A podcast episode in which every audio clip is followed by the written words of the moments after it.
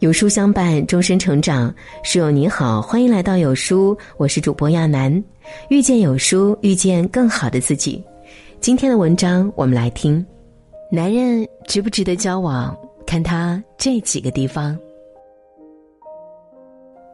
最近看到一个热门话题：什么样的男人值得交往？其中有人说三观正、人品好的，也有人说能吃苦、肯上进的。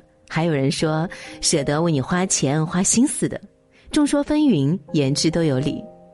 确实，感情对于女人来说是一件慎之又慎的事，所以他们会本能的反复试探，生怕看错人、负错情，赔上自己的青春与人生。但其实，一个男人值不值得交往，不需要试探，看这三个地方就足够了。第一，看他对待家人的态度。都说啊，要看清一个人的真面目，就看他对家人的态度。有的男人在外待同事谦和有礼，待客户耐心礼貌，待朋友热情周到，可是，一到家稍有不顺，就对家人横眉冷目，发泄自己的情绪与脾气。这样的人，表面看起来再怎么好，人品也有待考量。就像有句话说的，对待外人和陌生人的彬彬有礼，有可能只是一种处事的圆滑与世故，而将好的情绪留给身边最亲近的人，才是深入骨髓的教养。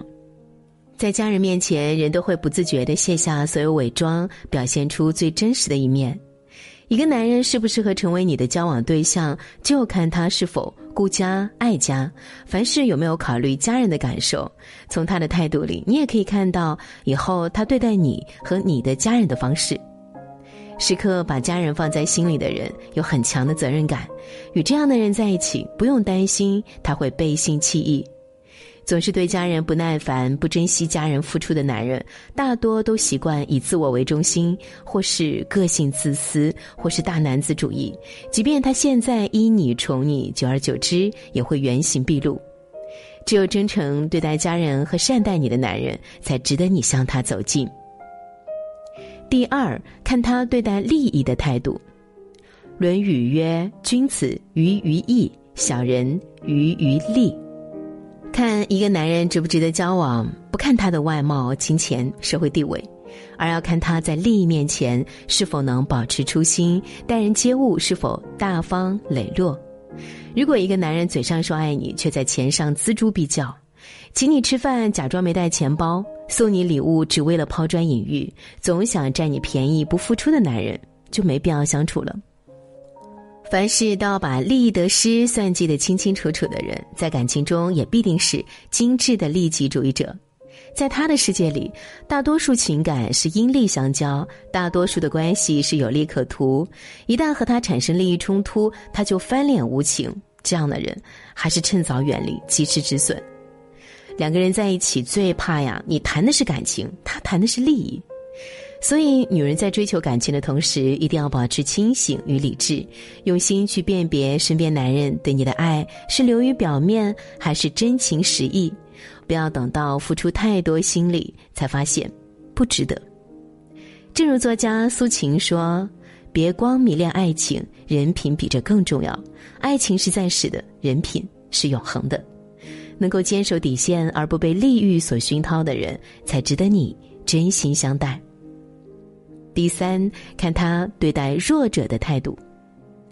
听过这样一句话：一个人对待服务员的态度，就是交往几个月后他对你的态度。虽然没有什么理论依据哦，但从中确实可以窥见一二。